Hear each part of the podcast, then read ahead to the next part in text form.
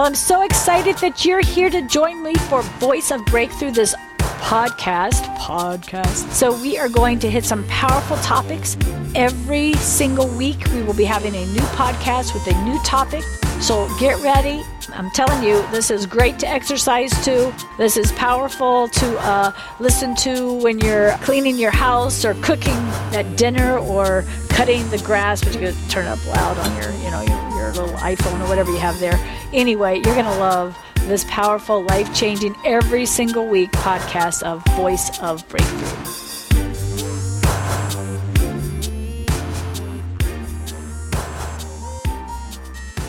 We've been looking at the different things on running the race. And so Sunday, let me read this to you guys. This is pretty cool. see if I can find it on here. Listen to this. Remember how Sunday, for those who were here, the Lord just really started dealing with distraction? And do you know, ever since I prayed that that, mor- that that morning, it left. I have not been distracted at all. Where it was really just all the time hitting me and trying to get me to go in a different direction and stop what I was in the middle of doing. It was actually making it really hard to really study the Bible or do something because something would pop in my head to go and do and take care of. All good things, nothing bad, but still, it was distraction. So Sunday, the Lord began to deal with us on that here, which is why we're going to teach it tonight. So then Sunday Sunday evening, um, a prophet, Lana V A W S E R, posted this and somebody sent it to me. Listen to this. So, this was the same Sunday that God showed us that. She said, I heard the Lord say, expand, focus, hone. Recently, I heard the Lord say, expand, focus, hone, H O N E. When the Lord spoke these words, I was surrounded again by the sense of ferocious focus. It is very important right now to be fighting against distraction and finding the yes and alignments of the Lord in your life, and then being focused on what God is speaking and what He has promised. Isn't that cool? Yeah, God is so cool with confirmation. For the Lord showed me that many have been distracted in this season by heavy weights of the heart. Remember, we're talking about running the race, and the, the worksheet is about getting rid of those weights that hold you back. And so distractions would be a weight um, that holds you back. It's, it's not, it doesn't have to be sin, although distractions, temptation is a distraction that leads to sin, right? But not all distractions are sin. If all of a sudden you realize, oh, I need to run to the post office, that's not a sin. But if it's the enemy popping that thought in your head to stop you from what God has, then it gets you out of that race. Amen? So we need to really begin to pray against distractions. Distractions are very much being used by the enemy in our nation right now, and that's why we're going to have a powerful prayer meeting. You do not want to miss Friday, and you do not want to be late, okay? Uh, 7 o'clock to 8, we are praying three or four so specific things it, it's just powerful. God's given me specific things and specific ways to pray. And then we're going to be watching Church International on big screen and joining their church as they celebrate the 4th of July. And so I encourage everybody to come out and be part of that. And you, you can bring the kids for this if you need to. Just stay in our gated communities and um, so that, you know, while we intercede and pray. But God's given me some really powerful things to pray. And we're going to pray against distractions. It, and in case you've ever noticed, as soon as something starts to get exposed or, or Holy Spirit wants people to deal with it, all of a sudden something else happens. And all the focus goes to what else is happening. Now, whether somebody corrupt made that happen or whether, how many know the devil's the devil? Amen?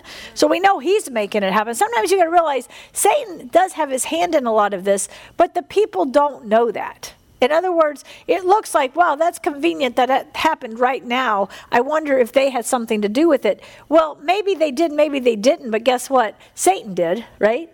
And Satan's the one who's orchestrating all this. So it doesn't necessarily mean that other people actually participated in that distraction.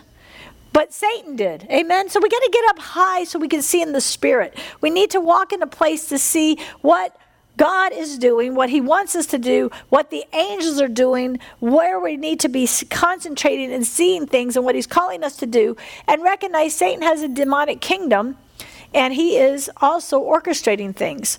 And so, so when you can get above looking at individual people and get into a place of, Lord, what do you want me to do and how do you want me to do this?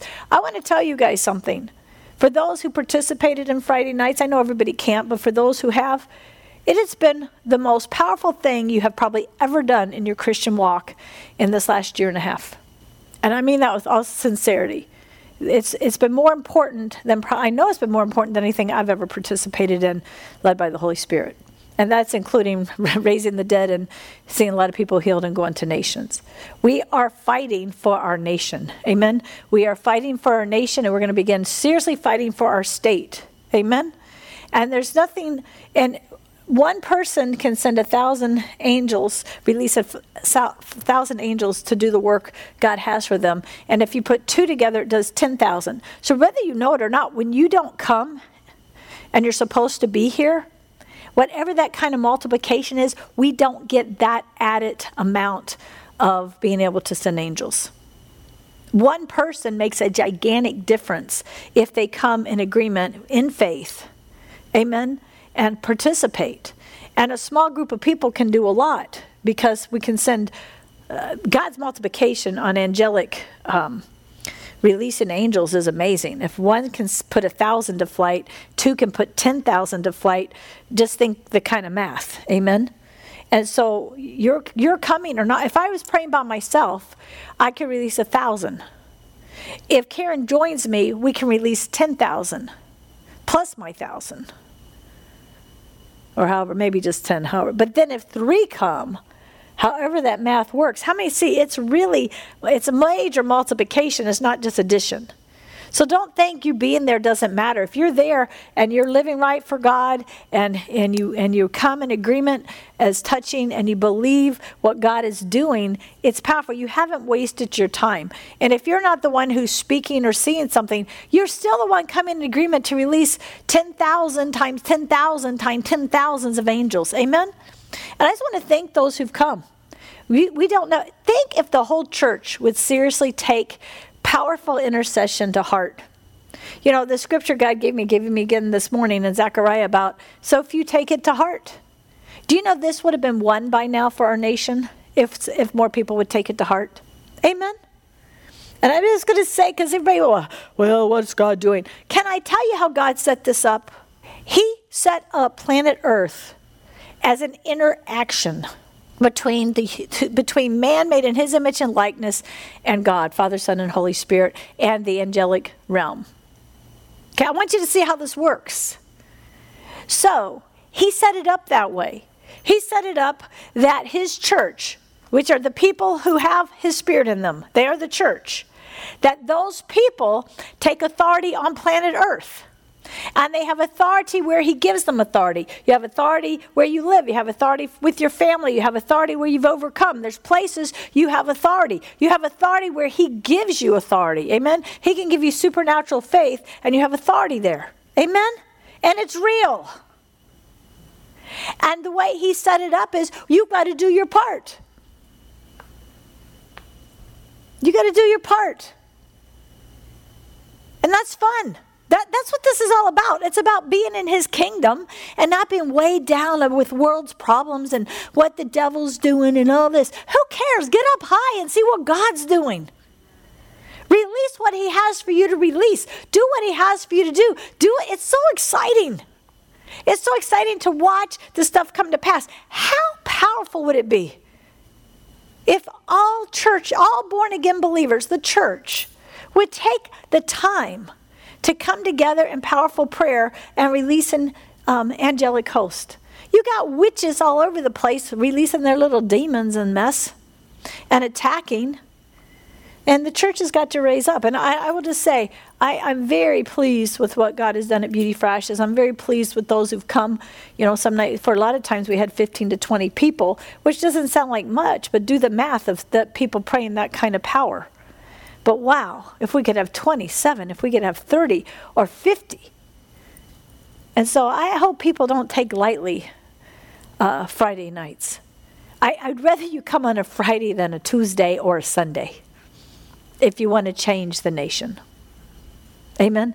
If you want to stop us from becoming a goat nation and stop us from becoming a persecution and stop this craziness, uh, it's too late to tell Beauty for Ashes that we're all a bunch of racists. We are the most inner city we all are we have so many interracial couples and kids and everything you can't it's too late Too late. We already figured out we're the human race, and skin color doesn't matter unless you need to live somewhere where you better have dark skin to handle the sun, and you better have this, and that God knows what He's doing, and how cool is diversity because God is the one who created us in His image and His likeness and decided what we're going to look like. Amen? And so it's like none of that, that, that's like doesn't even try to get we're too awakened to woke. Amen. We we've been awakened, so we're not gonna woke. We're just gonna stay awakened. But we're praying for the church to awaken. Amen. We're praying for the church to awaken. So I just want to encourage you. I know everybody can't come every time, but you can't participate online with intercession. I mean, you can some, but we don't show it. It's it would be uh, per, it would be um, pearl before swine. And we don't want somebody taking it and trampling it. And plus we you never know what's going to happen. It believe me it's not a stand up usually and say please pray for uncle such and such. He's got and then then the next person stands up and prays what you just said. Just pray it yourself if you're going to say it. Amen? But we do prophetic warfare. We do um, the uh, Ezekiel kind of anointing where we see things in the spirit and we act them out. So get ready because one thing we're going to be doing this Sunday or Saturday, Friday, this Friday night, we are going to be doing um, every underhanded thing that the enemy puts his hand to. From this moment on, he's going to be caught red handed. So we're going to find some picture of a red hand or something. If anybody has a red glove, bring it. Amen. If anybody has a red glove, bring your red glove. Because we're going to do a prophetic red handed. In other words, they can't cover it up. They're going to be caught in the act. And do you want to know what the enemy's up to? The enemy, just, just if you like, how many like the freedom of not wearing mask right now? How many like the freedom of how quickly things are kind of going back to, to American style normal? Amen. Well, do you know that the enemy using people in high places is planning a new attack of the same thing to close us down? How? Do you know it's already happening in other countries? Do you know that in Israel, 40% of people who've been vaccinated have gotten the new strand of COVID? You didn't know that. Well, guess what? The reason we are unmasked has nothing to do with anything except knowing how to pray. And guess what? They can't take that away from us. So I'm going to tell you what we're doing Friday, and I hope you come. And Nicole, get a hold of this. We're going to take every single state, and we need to write the state's name on a piece of paper. We are going to take, if we have enough, we'll do the whole thing at one time, but we are going to stand with that piece of paper. See, God's already told me what we're doing.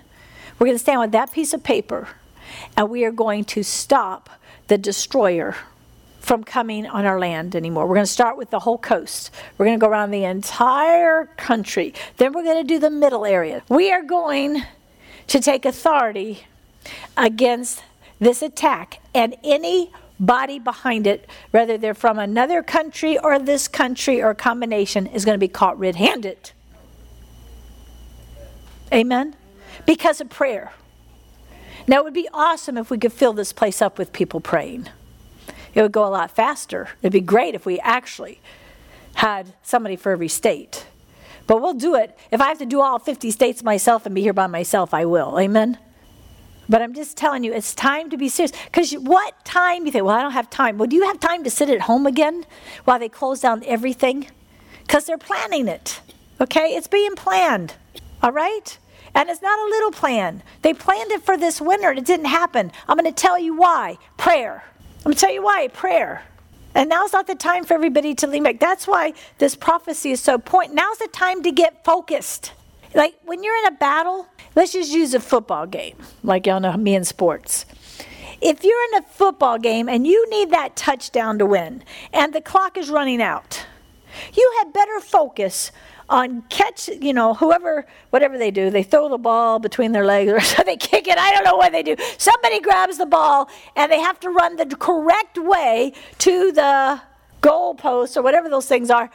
And they can't let anybody knock them down. They got to get past there. Their time's running out. They've got to get the touchdown if it's that close. Amen. Can I tell you it's that close?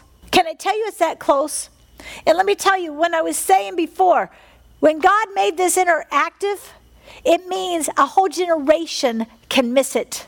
He'll still have his way. He will still have what the word declares in all the prophecies. But it doesn't mean it has to happen on our watch. How many would like for our watch not to go into the dark ages? How many would like for our watch to get out of the mess that our watch has let us get into? I mean, well, then we better pray. And we better be serious. Tuesday nights, what are we doing Tuesday nights? I've been doing. We are humbling ourselves. We're getting before God, dealing with heart issues, and repenting for real, and getting free and turning from wickedness. Why? So He will heal our land, which for us, we've been doing this for years, that includes our families, our health, everything that's real to us personally. Healing the brokenhearted places, humbling yourself, all these things brings victory. Amen? And how much more if the nation would do it, the church would do it for the nation. I just want you to understand what's going on. All right. For the Lord showed me that many have been distracted in the season with heavy weights on their hearts, with pain, grief, trauma, and disappointment. But at the feet of Jesus, He's untangling the heart from these things, bringing healing and refreshing deliverance. That's what our Tuesday nights are. I heard the Lord say, Beware of the bait. Uh oh. We better get Greg to listen to this. I saw a fishing rod with a hook on the end.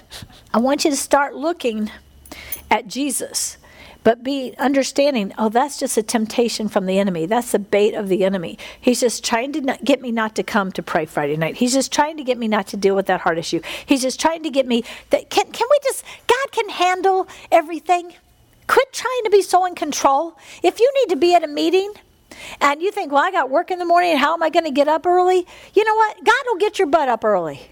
Amen? He's amazing. I've lived on two or three hours of sleep before many times and felt solely refreshed because God can take two hours or less and make it like an all night sleep. We've got to quit being, um, you know, in that place of the enemy leading us, period. These are serious times. And how many know I would like not to get terrible before people recognize how serious it is? Already terrible for some places, but not here. Amen.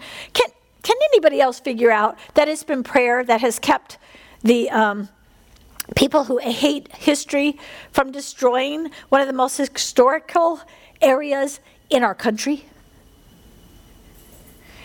There's been prayer walks prayer walks where Patrick Henry did his give me liberty or give me death thing. There's been prayer walks around Colonial Williamsburg like you wouldn't believe for years. Amen? Does anybody think that possibly the enemy does not like what happens in Colonial Williamsburg and shows history? Except they didn't wear face masks back then. Boy, we'll see how much. You may have to watch this at beautyforashes.org. Amen. Amen. Do you get what I'm saying? Prayer works, people. We are in Hampton Roads. Do y'all get this? We have more colleges that want everybody to be woke. We have more. Okay. In the Hampton Roads area, if you are of the skin color Caucasian or the skin color uh, black, African, you are not a minority here almost everywhere in Hampton Roads is about 50 50, 60 50.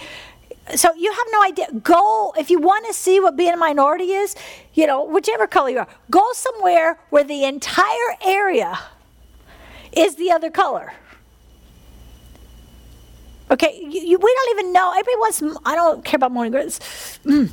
In this area, even when I was a kid and I'm old,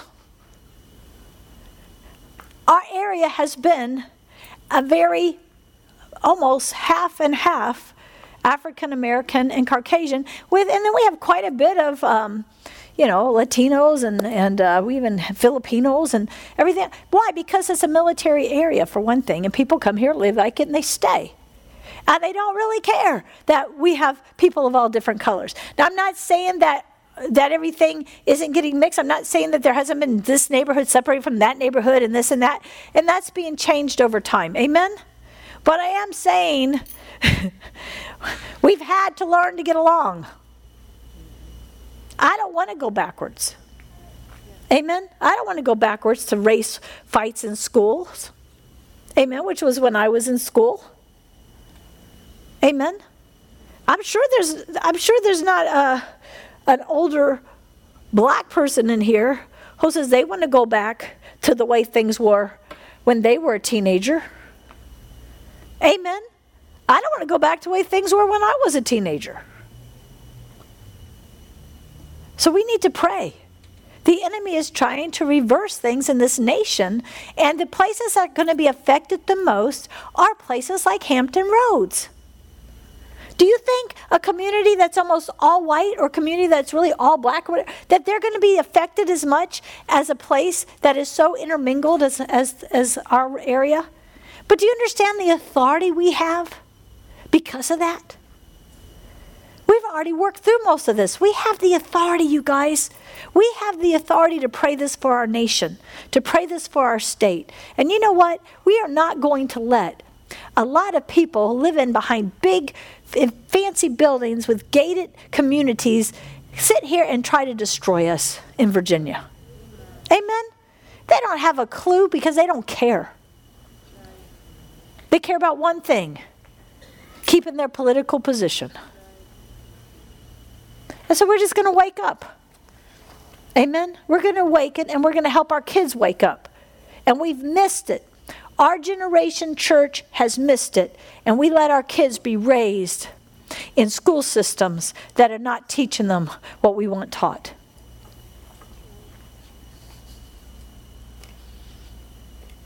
We need to watch God shake everything. We need, we need uh, if anybody really cares, then we would have it where parents would be able to raise their children and still make decent incomes. And, and think of all, think of what they've had to do in 2020 that they were able to do. Keep businesses open, parents stayed home, you're with your kids, you're watching what they're doing. Who couldn't have used all the money that they've thrown down the tubes on this thing that they let in this nation, probably purposely? to help families be able to raise their kids and have incomes and have decent jobs. Is anybody else extremely tired of how they're wasting money by the th- millions and trillions? Why do, we need to really start praying in that somebody with some responsible true actions will use this money. It's ridiculous. If they care, why do you take all of our money and flush it down the toilet to destroy us? Just to be honest. You know what? We need the nation to awaken. We need an awakening in the church that's going to cause an awakening in the nation as to what is really going on, whether they find Christ or not. Amen? God is going to save this nation. So don't listen to anybody who says he's not. Amen? Amen? He's going to save this nation. I, I didn't know I was going to be so prophetic tonight, but I guess I will. We are going to go through some shaking, everybody, okay? So if you're following, la da da, everything's going to be great, it's wonderful, they got part of the picture. And if you're following, oh, get ready, all this horrible thing's going to happen, you're following part of the picture. Amen? I live in a kingdom that cannot be shaken. We had better all get in that kingdom.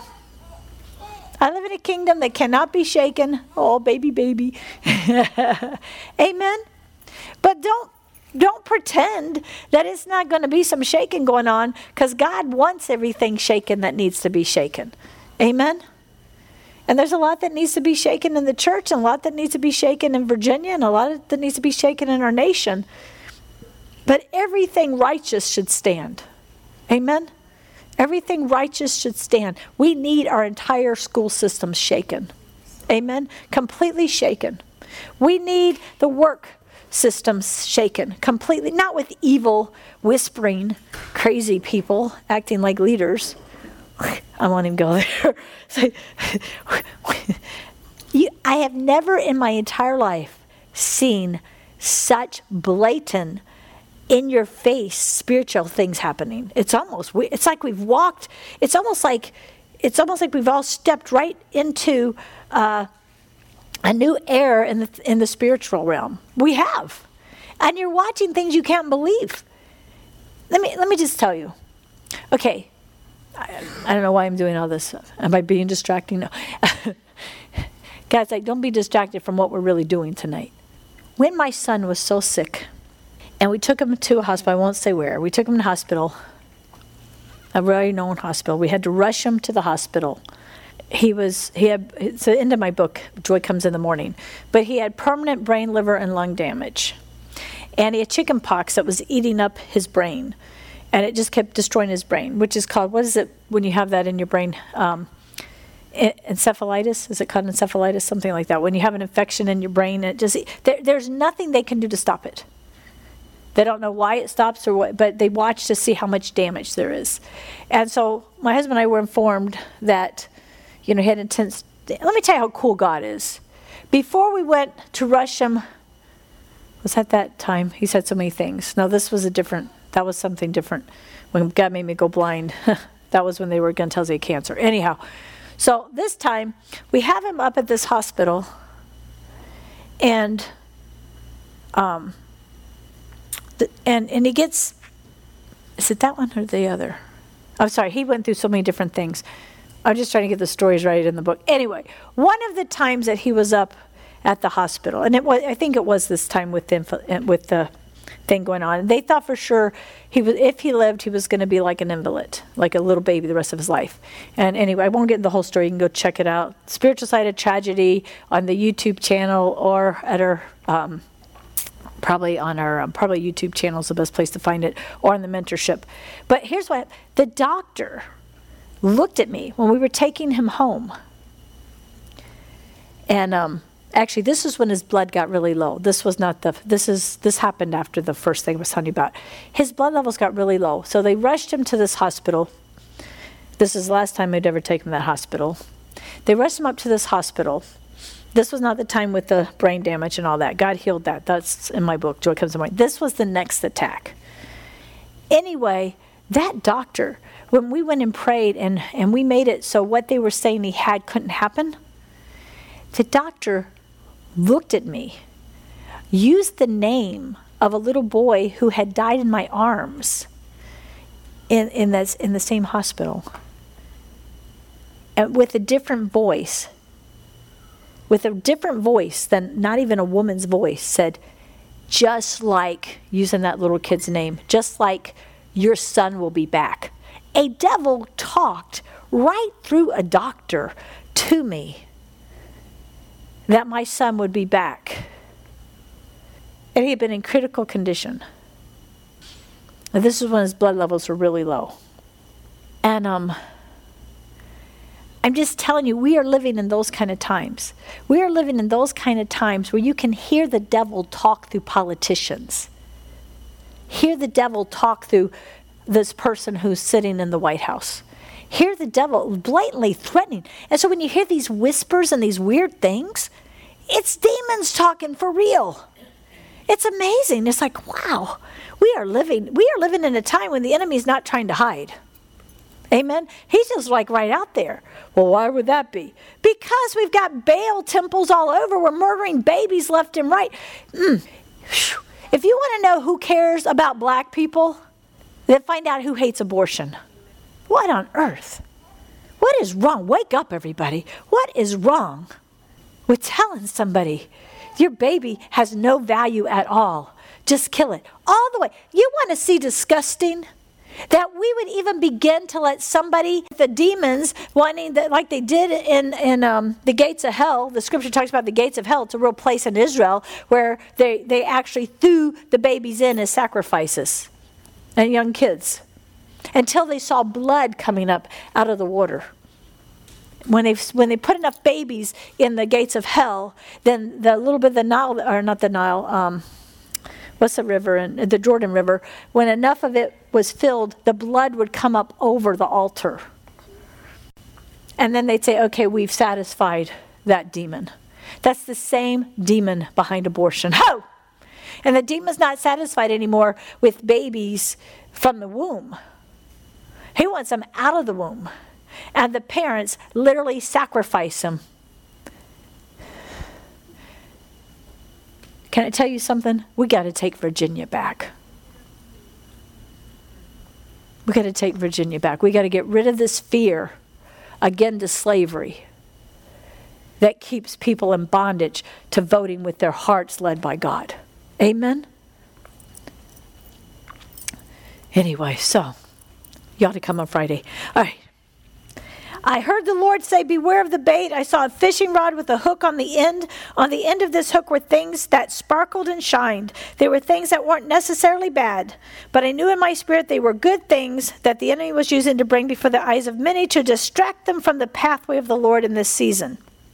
They sparkled and shined with the voice of an easier way, because many that are walking are pioneering trails that are against the grain, and the temptation to leave this pathway and follow things that are sparkling and shiny is an easier path. But it was not the way of the Lord for this season. As I watched this taking place in the vision, I heard the words, Just because it's good doesn't mean it's God. Again, I was surrounded by the importance of this season to make sure alignments, assignments, and where we place our yes is a place directed by the Lord. The Lord said, expand. When the Lord spoke the word expand, I was surrounded by such a strong sense of the focus of faith. I have had many, many encounters over the last year where the Lord has been speaking of make room, declutter, get things in order to prepare for a new move of His Spirit in our midst. I just want to tell you, I, ha- I was really had an awesome time with the Lord about four in the morning. Just amazing. Whew, gosh, I love Him. He's so awesome. He's teaching me Zechariah. Holy Spirit was teaching me Zechariah. And then and he started showing me. And then the Lord, the Spirit of the Lord came, the Lord himself, and he was like talking about Zechariah where he's seated on the throne in Israel, in Jerusalem. And that he himself is going to be on that throne. And he goes, Cindy, I can't wait to get on that throne. I can't wait for this next thousand years, this next thousand years where I'm going to be on the throne and you're going to be with me. And he showed me the whole, the New Jerusalem. Everybody want to understand the bride of Christ? He was just giving this to me last night, just so you know. Daniel say, it's a city. Remember, he says, and you'll see New Jerusalem coming down from heaven, right? Do you know why it's a city? Do you want to know why it's a city? Because the bride, those who are the closest to him, not everybody, those who completely give their lives completely to him and let him perfect them and change them through all generations are going to live in the city of the New Jerusalem. We will be the closest to his throne during eternity, but even those thousand year reigns. He is going, I, y'all can live in the outer parts if you want. I want to live right there. Amen. I want to live right there. Amen. He is a rewarder of those who diligently seek him. He's going to have those the closest to him in his New Jerusalem. And that's why he says, See my bride? And, and it says, New Jerusalem coming down. Whew. I don't know about you, but my address is going to be New Jerusalem. How do you know? Because I am in love with the Lord. I tell the Lord, do whatever you want. Whatever the devil has no authority, but God, whatever you want to do with my life, do it. And Lord was just telling me about the apostolic outpouring that's coming. He was telling me to pray out of Zechariah for the spirit, the spirit of grace and supplication that's in his word to come. This is what we're doing Friday also. Amen. I mean, this Friday we are doing specifically what he came and told me to do. How many can get excited about doing what he himself comes by his spirit to tell us to do? Anyway, he's so wonderful. He's just so awesome. I'm getting so excited. He tell me he told me, I'm coming sooner than you really think.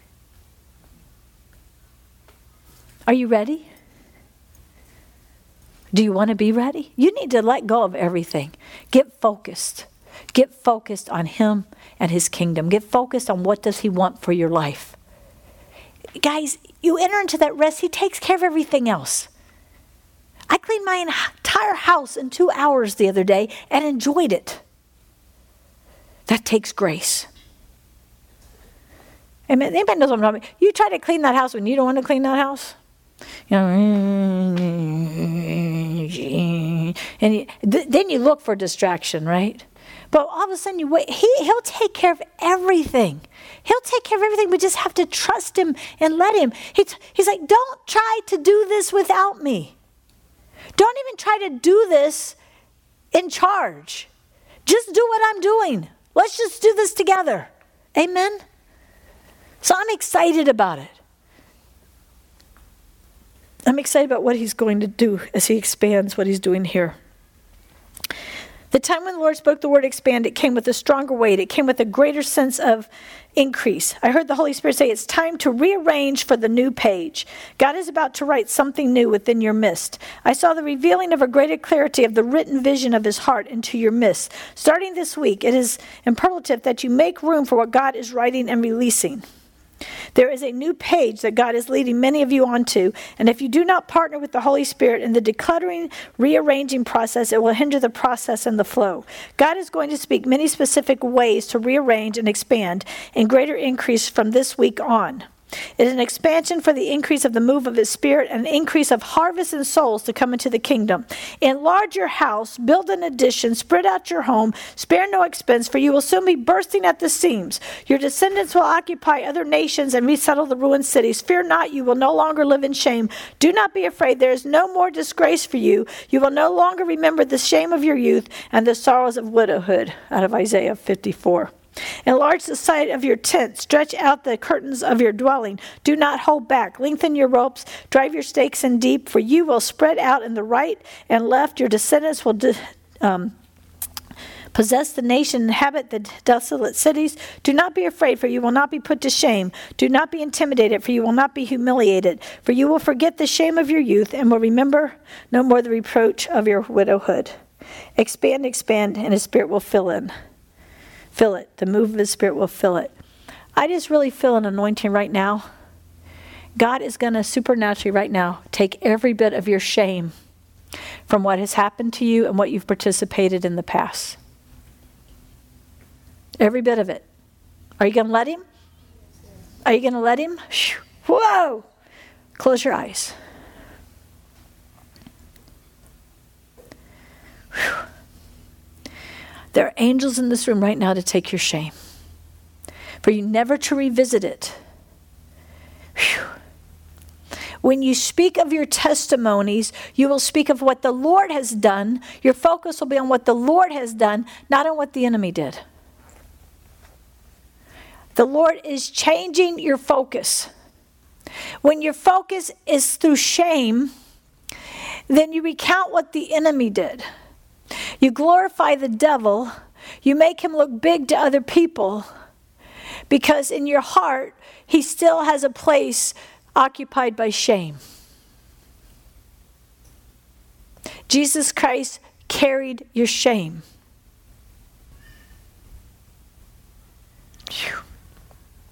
I hear the Lord saying, Some of you were shamed by things that weren't even shameful. Some of you were shamed by what your gender was, what your skin color was, what your education level was. Some of you were shamed by what your mother did or your father did or didn't do. Whew. And I just see the Lord now, He's going to take all that shame. He's just going to take it. You're going to see things different. Whew. You're going to see things from what He did not what the enemy did. How he set you free, how he drew you to him, how he called you his own, how he made things right, how he caused you to forgive, how he cleansed you, how he healed you, how he delivered you, how great he is, how great is your God. How great is your God? No weapon formed against you can prosper any longer. Father, right now, we just come in agreement with heaven. We come in agreement with you, Holy Spirit, that you're going to take away shame. Every little bit. Shame where people yielded to the enemy and hurt people in the way they parented, in the way they handled relationships, Father, in the way they handled other people's lives. God, right now, for those who've had abortions, for those who've been involved with, with evil things. God's taken the shame off of that. He's taken the shame off of that. He's taken the shame off. That was like just a testimony. Look how good God is. If He could do this for me, He can do this for you. If He could carry my song grief, He'll carry your song grief. If He could set me free from perversion, He could set you free from perversion. If he could take away the, the desires for alcohol, overeating, drugs, he could take those away for you. He could do this for you. He could do this for you. Jesus loves you. He could do this for you. He carried your shame. And now he releases. Whew, he releases his favor. He releases his favor. I want everyone here to say with all your heart, I am favored by God. Now say it like you mean it. I am favored by God. I break off the lie that some of you still have that God's not favoring you. And there's a hidden shame there.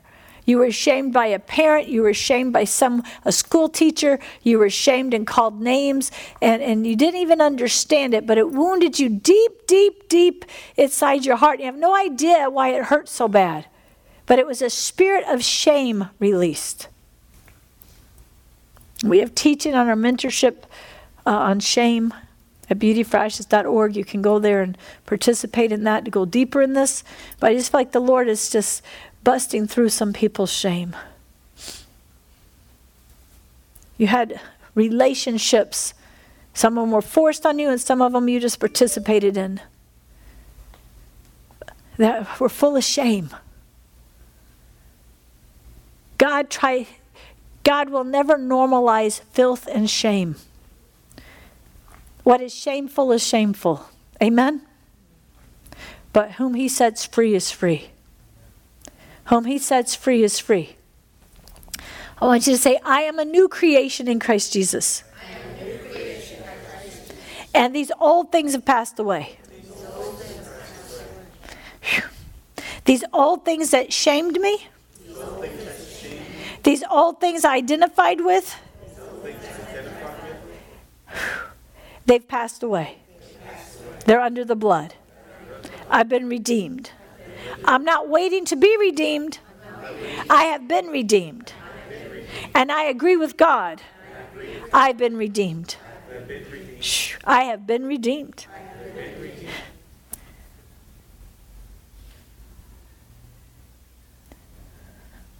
I have been crucified with Christ. All those shameful things, all those lies spoken over me, all those things that tried to pervert me, they've been crucified with Christ. They're dead. They're gone. They're in the old man. I'm no longer married to sin. I am now one with Christ. He is my new husband. The old husband has passed away. The husband of sin. The relationship with sin is over. It's dead. It can't come back because it's dead and buried. And I am now one with Christ a new creation in Christ Jesus where there is no shame, just joy unspeakable, full of glory. I am who He says I am, made in His image and His likeness. And I receive that freedom right now. In Jesus' name. In Jesus' name. Amen. Whoa. Whew. I thought on Sunday it was really cool how Caleb gave his testimony because he did it without shame. He did it without glorifying the enemy. Amen. He just talked about who Jesus is, what Jesus has done. I want you to change all of your focus to who Jesus is and what he's done. Don't let the enemy take your thoughts back to this happen. Say, oh, but Jesus healed me from that. Thank God he died on that cross for me. Thank God he set me free. Oh, he showed me that I'm wonderfully made in his image and his likeness. He has caused me to forgive everyone who tried to hurt me. He's just amazing. Amen. Let me tell you, people, you've got to say it the way God says it. You, ca- you speak from your heart. So you begin to agree with God and what He says, and you make yourself speak it that way. And believe it or not, you'll hear yourself speaking what He says, which is truth. Amen. And pretty soon, you won't even know why, but you'll all of a sudden believe it. And part of it is you're sowing that into your own life. You're sowing that into your own life. And you're no longer going to dig up what the enemy sowed into your life. The Holy Spirit can take you back somewhere. But when he takes you back to an experience, he shows you his faithfulness. Amen. He shows you what he how he was rescued. He shows you that he set up everything to bring you to where you are today. Amen. Amen. Because the enemy lies and says God wasn't there. God's always there. Amen. We're not going to get in all that. There's a lot of teaching on the mentorship about it, but but we've got to agree with God. Our part is simple. Agree with God. Agree with God. Agree with God. And anything in you that doesn't agree with God needs to come out of you. Amen. That's how you can tell. If you already decide 100%, I'm going to agree with God and then something comes up that doesn't agree with God and His Word, that's not you. That's what you need to renounce. That's what you need to tell to go away. That's what you need to talk to God about. God, there's something in me that wants me to believe that I believe this lie. And I don't believe the lie, I believe you. So help me figure out how to get this thing out. You will be tormented if you agree with the devil. Do you get that? I mean, that's just facts. You will be tormented if you agree with the devil. You will live in peace if you agree with God.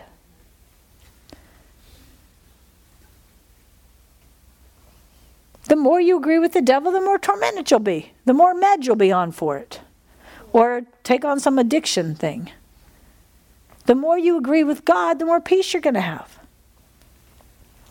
So you have to recognize whatever in me doesn't agree with God has to get out. That's called deliverance. Amen. And whatever now is telling you it doesn't work for you, disagree with that. How dare you, devil? Tell me that God's power doesn't work? How dare you tell me that it's not for me? I'm not an exception to his great unconditional love. In Jesus' name, devil, shut up and get out.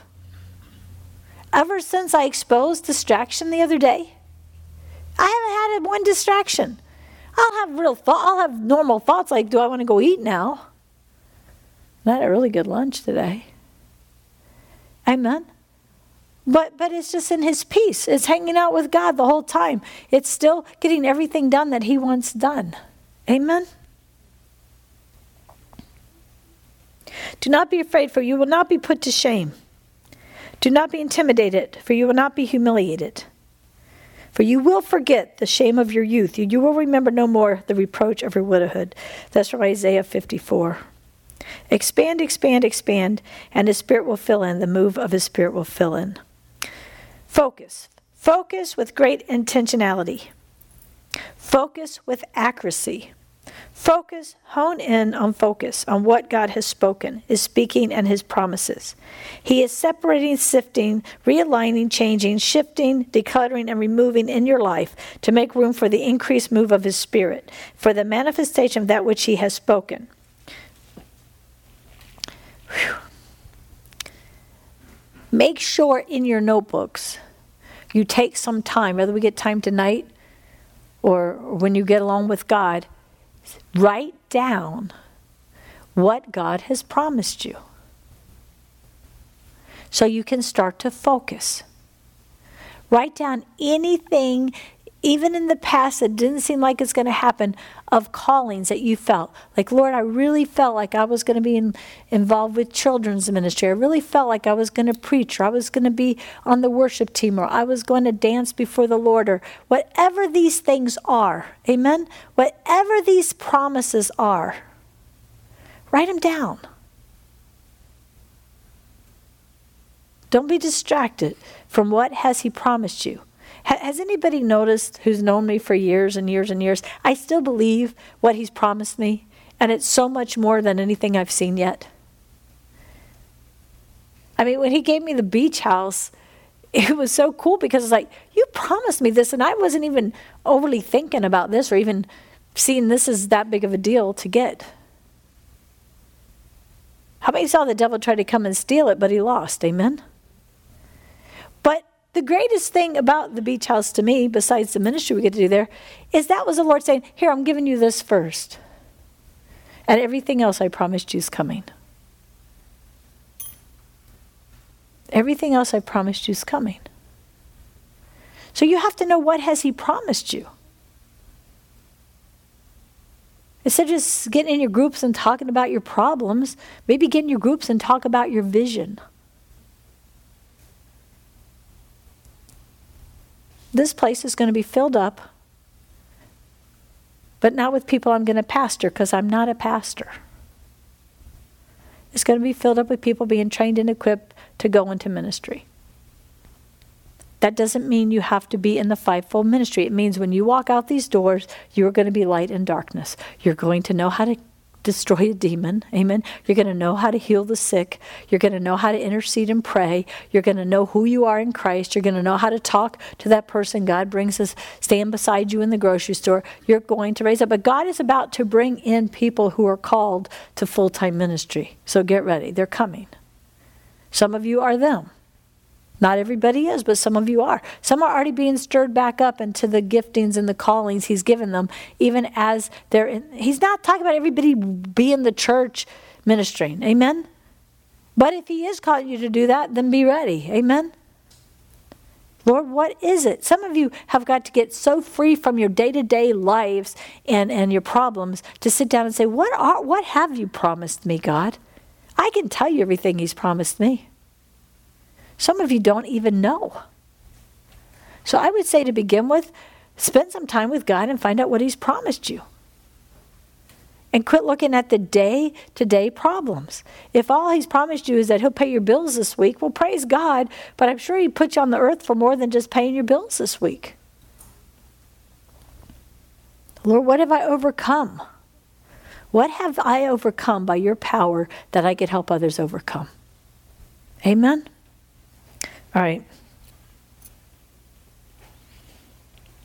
Walking in obedience to focus and expand as He is leading is making room also for the trees of life.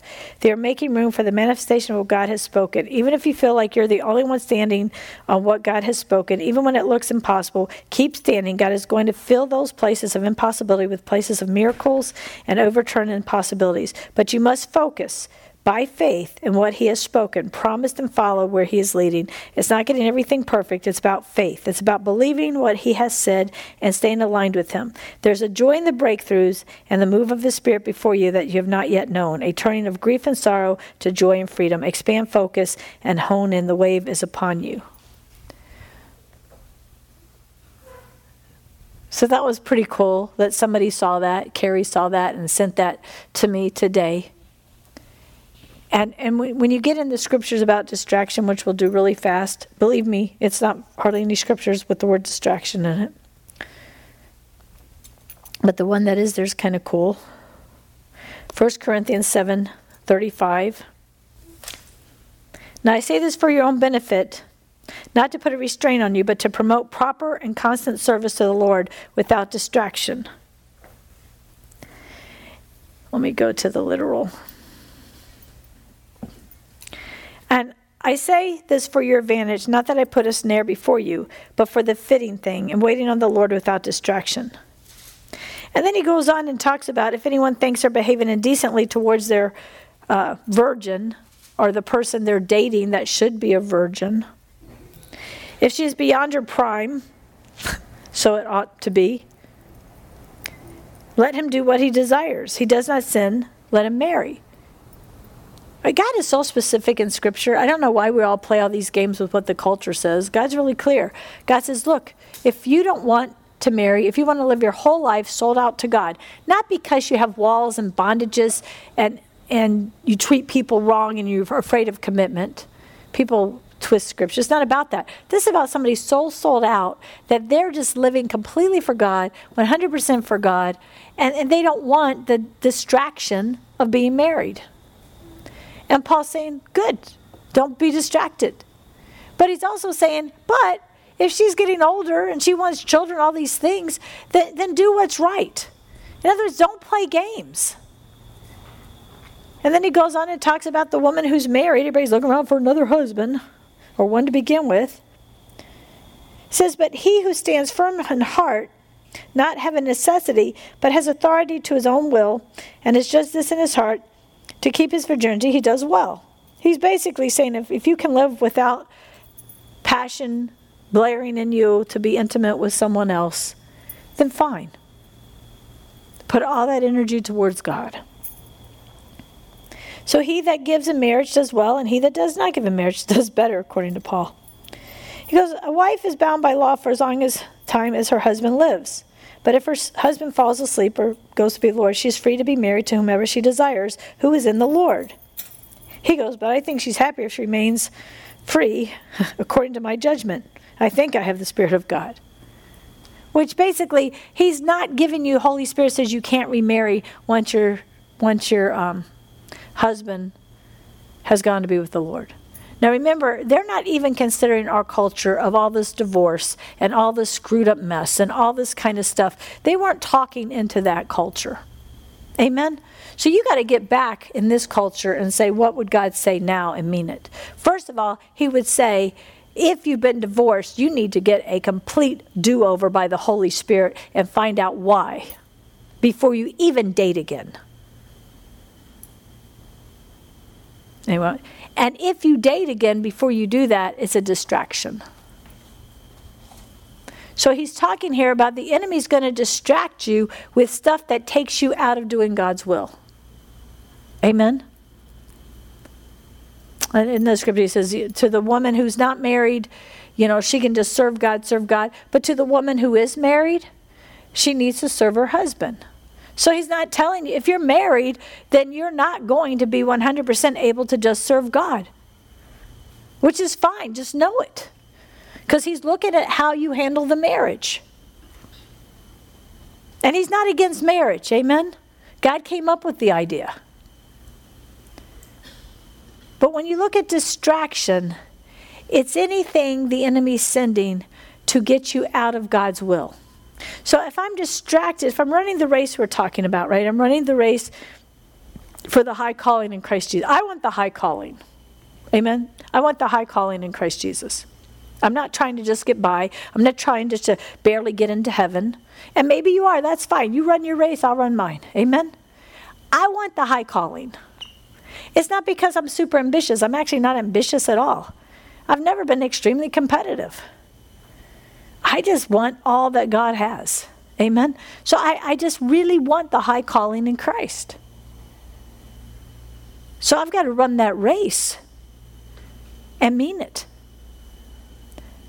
That doesn't mean that I put more work into it, like works of the flesh. Amen. It means I yield to Holy Spirit. And so a distraction will come along and I'm not saying I don't get distracted. Uh, the enemy was really trying to hit me with distractions recently. Like, oh, don't do this, don't do that. I, I'm sometimes, especially Friday nights when we all get in here and the people come in late and they're talking and this and that and it's almost like you feel like no anointing like how you know what's going on here you know what it is because the devil wants to distract us from being focused on what god wants to do with friday nights we actually had almost um, uh, a little bit of a church split way back because there were some really good things going on on Friday night. There was a group that had um, inner healing and deliverance and anointed and all that. Nothing wrong at all with, for the most part, with what the group was doing. The problem was the group wouldn't come over for Bible study, for, for intercession.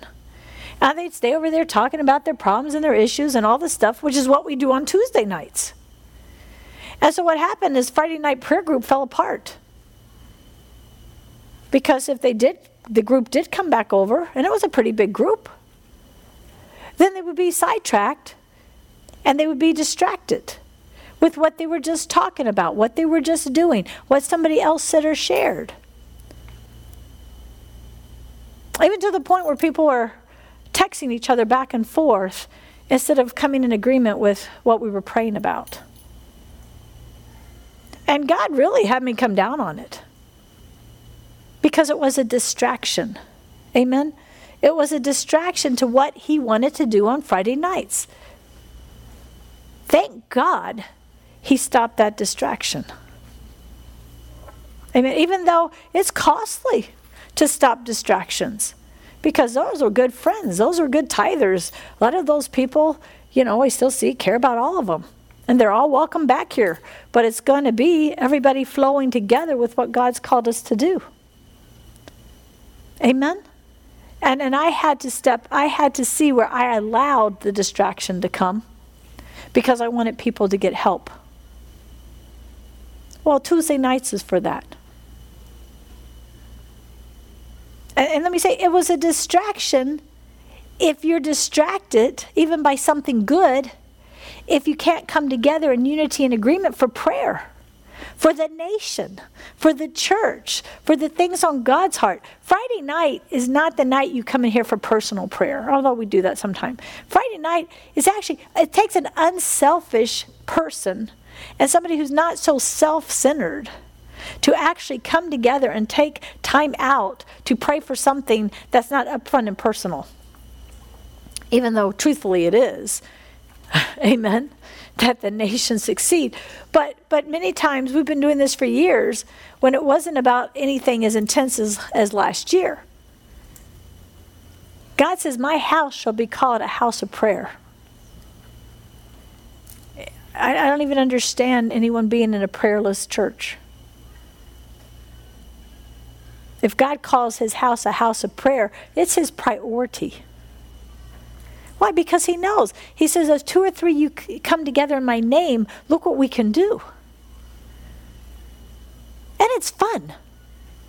I mean, I think it's fun. How many been on Friday nights and really think it's fun? Because you never know what Holy Spirit's going to do and how He's going to do it and what we're going to watch and who else is coming in agreement with it. And I know everybody can't come. You can't come to church all the time, some of you, especially if you have families. Now, I get that.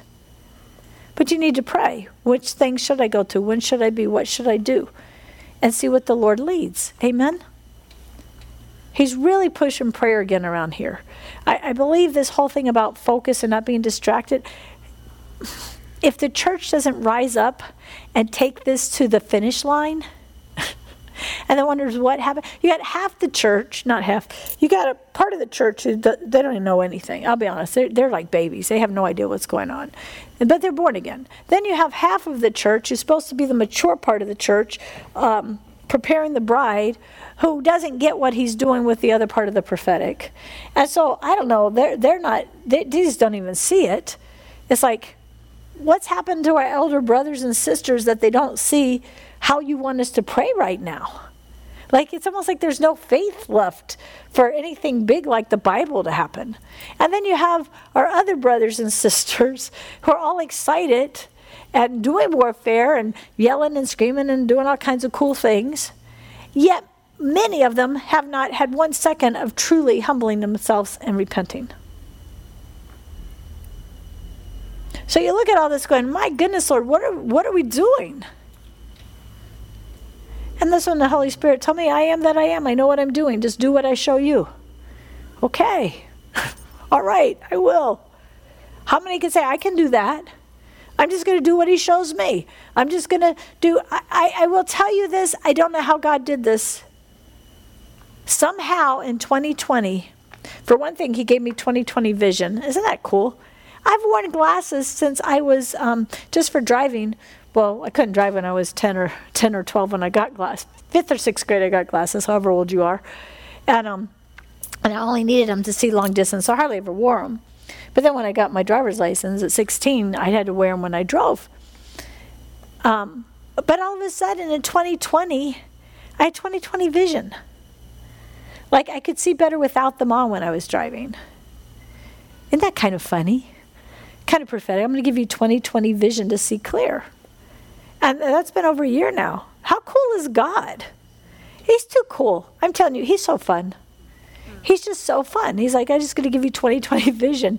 I mean, we're talking like 50 years of wearing the same prescription. Mine didn't change much for 50 years. That in itself is pretty miraculous. And then all of a sudden, I don't need them anymore. It was so weird first getting in a car and not putting glasses on to drive home at night. It's is funny. I still wear sunglasses, so it doesn't seem that much difference in the day. But anyway, I'm just saying, God is so cool. And the Lord's like, we're going to really start to fine tune what we're doing here and how we're doing it and what we're going to do. And we're going to get everybody in the race. This is your year. I'm just telling you this. This is your year to let go of everything but running the race. Not being impressed with somebody else's race, being impressed with your race. Amen? Making time to hear God, to walk with God,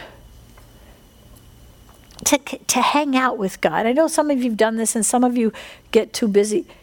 Take time to hang out with Him.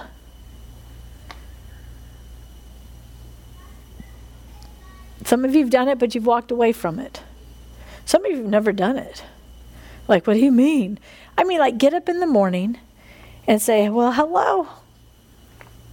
Good Morning Holy Spirit's a really good book to read for this. He, he kind of gets like, if you stay away this long, you got to do all this. Don't get into all that part. But the whole idea that you can actually walk with God, hear God, and talk with God is quite amazing. Amen? And it's for everyone. I'm going to tell you, if you got something that tries to block you from this, I'd be having so much conversation with God to get rid of that thing. I would be agreeing with it. I'd be like, Holy Spirit, this devil, I'm not sure how I got it. I'm not sure where it's coming from. I know this. It's trying to say that I don't get to hear you like that. It's trying to say that I don't get to experience you like that. That thing is a liar. Now, let me say, if you're agreeing with that thing, well, it's just not for me. Okay, it's not. You just made sure. Do you understand? You, life and death is in your tongue. You are going to reap what you sow.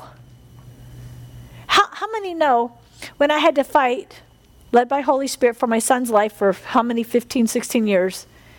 I never, ever, ever, by God's grace, agreed with the devil against his life. Amen. Do not agree with the devil against your walk with God. Amen. Don't agree with the devil. Why would you agree with the devil about anything and expect anything good? Okay? When God made us in his image and his likeness, we get to choose who we agree with. We get to choose. You get to choose. It's not what you feel. He doesn't say, Well, how do you feel about this? He'd never ask you how you feel about it. He's truth. You think he's going to, Hey, how about you? How do you feel about this truth?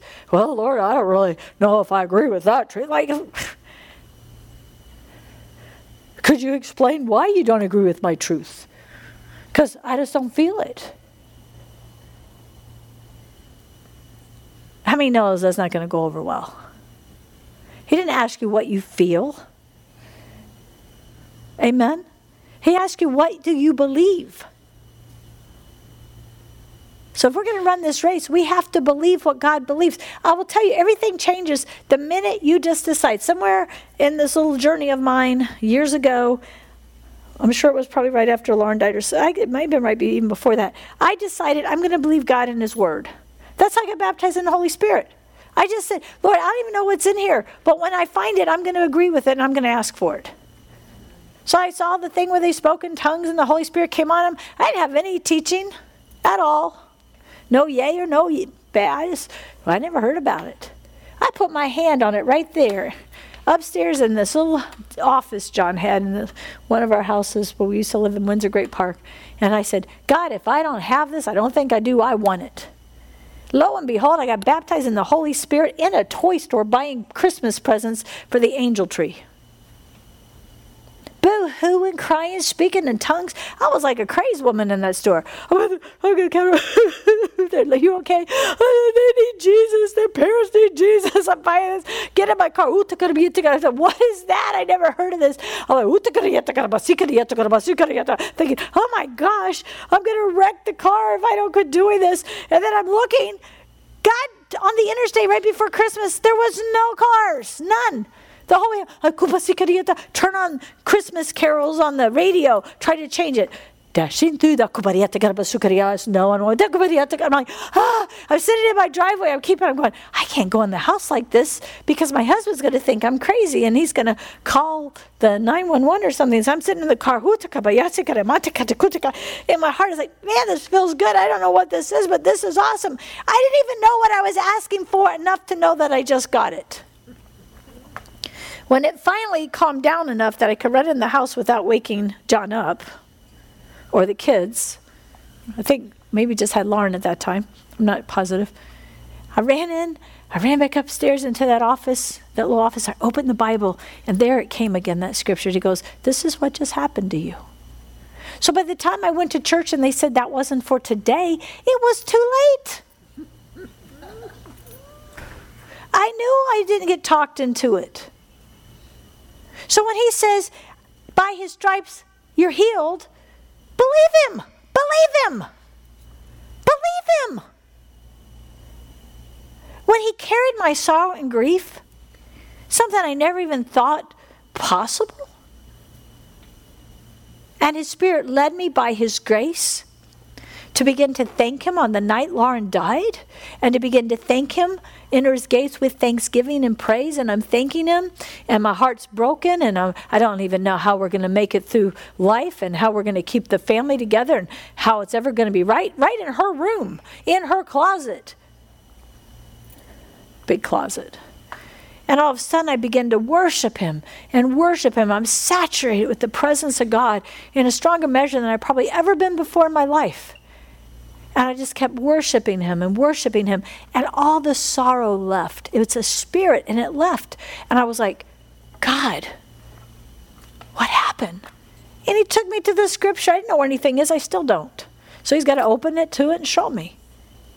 And right there it says, He carried my sorrow and grief. And the Lord said, it, said, He takes the spirit of heaviness and gives a spirit of praise. And it says, He carried my sorrow and grief. He says, Do you want it? I'm like, No. It was horrible. And I got the revelation that all of this is real. Like, he really does this. And that sorrow is a spirit. Oh, it just hit me like, I had no teaching in this, you guys. It's like, this stuff is spiritual. There was a spirit trying to destroy me. There was a spirit trying to make me sad the rest of my life. There was a spirit trying to order my steps. And by entering into the Lord's courts with praise and thanksgiving, and then it really becoming worship by His grace, that spirit of heaviness had to leave me. And people, it's never come back. And I'm not letting it come back by Jesus' name, in Jesus' name. Amen? You got to believe. You got to believe. Mm. Thank God I'm not judging anybody, but meds are my last, last resort, not my first go to. I didn't even take a Valium. And I sang at her funeral. And when the thoughts would try to come in and overtake me, I have to overtake them and cast them down. And I just want to encourage you if you are on meds, especially for things like depression and, and things that are issues of the heart, amen? Begin to work yourself off of them by taking truth and believing it. And work with your doctors, amen. But they should be able to see that, hey, you don't need this anymore. And I will just tell you this for any medicines you ever take anywhere, you pray over it, no poison shall harm you. And mean it. Just mean it. Whatever bad side effects or addiction or anything else. No poison shall harm me. But you have to do that with the belief I'm getting off of this. Led by Holy Spirit. I'm getting off of this led by the Holy Spirit. Amen? You're not too late if you're all messed up. Can I get an amen? But you're not going to run this race and win and the high calling, if you continue to hang on to all your garbage and coping mechanism, you've got to begin to make a plan and a vision led by Holy Spirit to do this His way. Which means scriptures, which means talking to him, which means asking him to show you things, which means absolutely refusing to let the tormentor torment you. Punish him in the name of Jesus. Take authority over him. Don't watch so much news. I don't watch any news anymore. I'm not saying, how do you know what you know? I get um, conservative news, and from it just shows up on my Facebook or it shows up in my um, email. And then I go through the headlines and look at what I need to know for now. And it's all through Christian, conservative, or very conservative. Ben, what's that guy? Ben Shapiro, Shapiro, whatever. He's, yeah, different ones like that. And then God just gives it to me. Amen? But I haven't watched, I haven't watched Fox, I didn't even watch Newsmax or any of the, I, I, I was so intense watching news during the whole election thing. I knew it was God because I know I never like to watch news. I, I would almost live watching the news just to know what to pray and what to do. And then, boy, once that season was over, it's gone. Like, I, I, get bored if I try to watch the uh, little captions on YouTube about what, you know, somebody said on Fox News or something. But I still hear everything. He shows it to me. All I got to do usually is read the headlines and I kind of know what's going on. Amen? And to know how to intercede and pray, then hear what the prophets are saying. And so I'm just telling you, you need to change some of the ways you do things if you want to live in peace that passes all understanding. I believe there's a peace that passes understanding. Amen. Now, everybody got me. I didn't tell you to get rid of your medicine, did I? No. I told you to begin to get vision, led by Holy Spirit, to deal with those issues so you don't need the medicine, and even your doctor will agree you don't need the medicine. Amen? And, but get excited about that. This is going to be great. I'm going to change the way I eat so I won't be a diabetic anymore. I'm going to let God heal me from where I eat too much sugar, whatever it is. Amen. I'm going to trust God to do this. I'm going to get the information, trust God, and watch Him walk me out of this. I'm going to run this race to win. Amen. We don't have to go out of here. Don't let anybody talk about how old and crunchy you're getting. Amen. Like I tell my my kids, like, well, mom, you repeated yourself. I'm like, I talk to 20 people a day and repeat the same stuff, and I don't remember who I said it to and who I didn't say it to. I said, so if I repeated myself, too bad. I'm talking about Jesus, aren't I? like, well, me and Mitchell, we've been watching. I said, y'all are not getting our stuff, so just forget it until we're checked out. So I believe we're going to be all raptured, so you better get your heart right. I said, wait till you see what I get in heaven. Y'all be standing in line wanting to come visit. I said, you need, you need to, you need to run this race. You need to get in this race. Y'all gonna be surprised on Judgment Day unless something gets a fire under your hearts. When the Lord say, come see what your mama got when y'all thought she was wasting her time. Amen. I'm cool with that. I want them to have mansions too. I want them to have everything God has for them. Amen. But if they choose not to, that's between them and God, and they can just come and visit me in the New Jerusalem. Amen. Because I'm running this race, you guys. And I am going to get the high calling in Christ Jesus by His grace. You just think you're so, I just think I'm so in love with Jesus, and all I have to do is what He shows me. Ho! All I have to do is want to hang out with God. And even He gives me the want to. My gosh, you can't get much easier. He gives you the want to. When you don't have the want to, ask Him for the want to. Read His Word and believe it. Believe His Spirit can teach you all things. Amen? You have the mind of Christ. You have the mind of Christ. So, to run this race, you've got to read the word and you've got to believe it. Put your name there. Put your name. I can do all things through Christ who strengthens me. What's your all thing you want done? Maybe your all thing you want done is to be free from headaches or to be free from sickness or to be free from this or that. Amen? So you can sit there and say, I can do all things through Christ who strengthens me. I can see my children serve God through Christ who strengthens me. I can. You see what I'm saying? You've got to make this personal. My gosh, we have this entire Bible full of promises. What a God. Here, let me load you up on promises. Wow. And all the devil wants to do is steal all those promises from you. And most people won't even read and find out what the promises are. How many? Mm, okay. Do you know when we got those promises? I mean, he promised them in the old covenant, but we didn't get those promises until the new covenant. In the new covenant, we got those promises because we're an heir. We're co heirs with Christ. He died. Sin died. The old man. Now we get the promises of God. Amen. Now I know there's not a person in here that if they called you up and said, Oh, we have a surprise for you. You were in such and such will. And we need you to come down here and read this will so we can have you sign for what you're going to get. How many would say, Oh, I don't need to know what it says? Especially, let's say you had a rich uncle, like a really rich uncle, and you get a phone call or a piece of paper official. We need you to come down. We're going to read the will and your name's in it. How many would probably go? And how many would probably listen to what they say is yours? And how probably would do whatever, you know, legally it takes to get that? Well, guys, it's called the new covenant. It's your inheritance is in his will.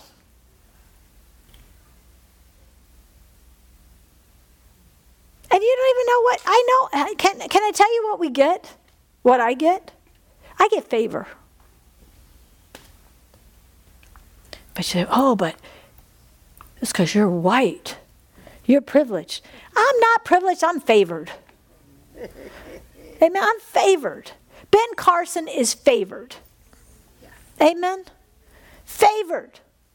Oh, mm, oh don't get me on this again. I, I love they had this guy who was coming.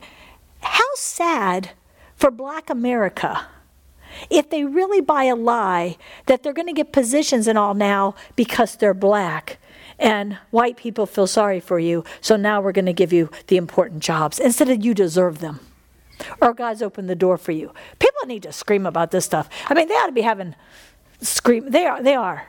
How how dare you say that I can't earn a good job? And especially as believers, I have favor. I have favor. Well, women pastors, they'll never have big churches. I am not trying to have a big church. I have favor with God, and I will have every single person listen to me that He wants listening to me. Amen? So I have favor. How many want favor? Favor. Favors when they hire you. It's not charisma. Some people have witchcraft mess, but for believers, we go in and we ask for favor. Amen? We have favor. We need to know we have favor. What else do we have? What else do we have in promises? We have long life on the earth. Amen. We have long life on the earth. We have healing or divine health. If you're grateful when He heals you, He'll make you whole.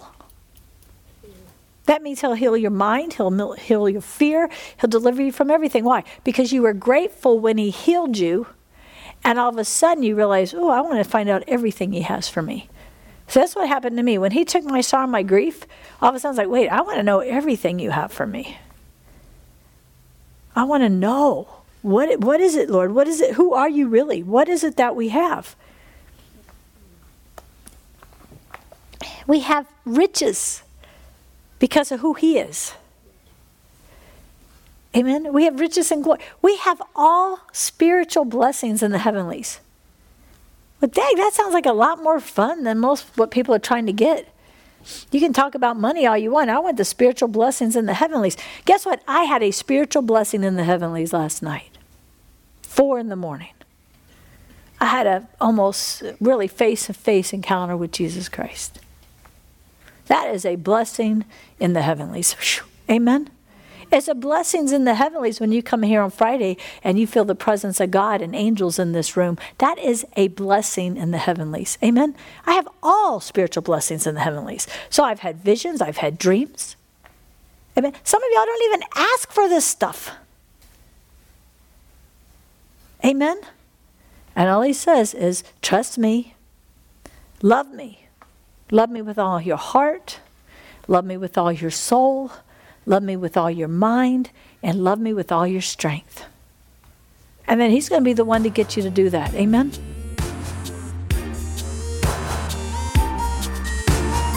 Now, if you love this teaching, and you better say you love this teaching. then we want you to check out our web at beautyforashes.org. There is so much teaching there, and there's a resource uh, library there. And also check out my Facebook page at Cindy Foster Beauty for Ashes Ministry. We'd love you to partner with us and come along for the ride into the apostolic. God bless you.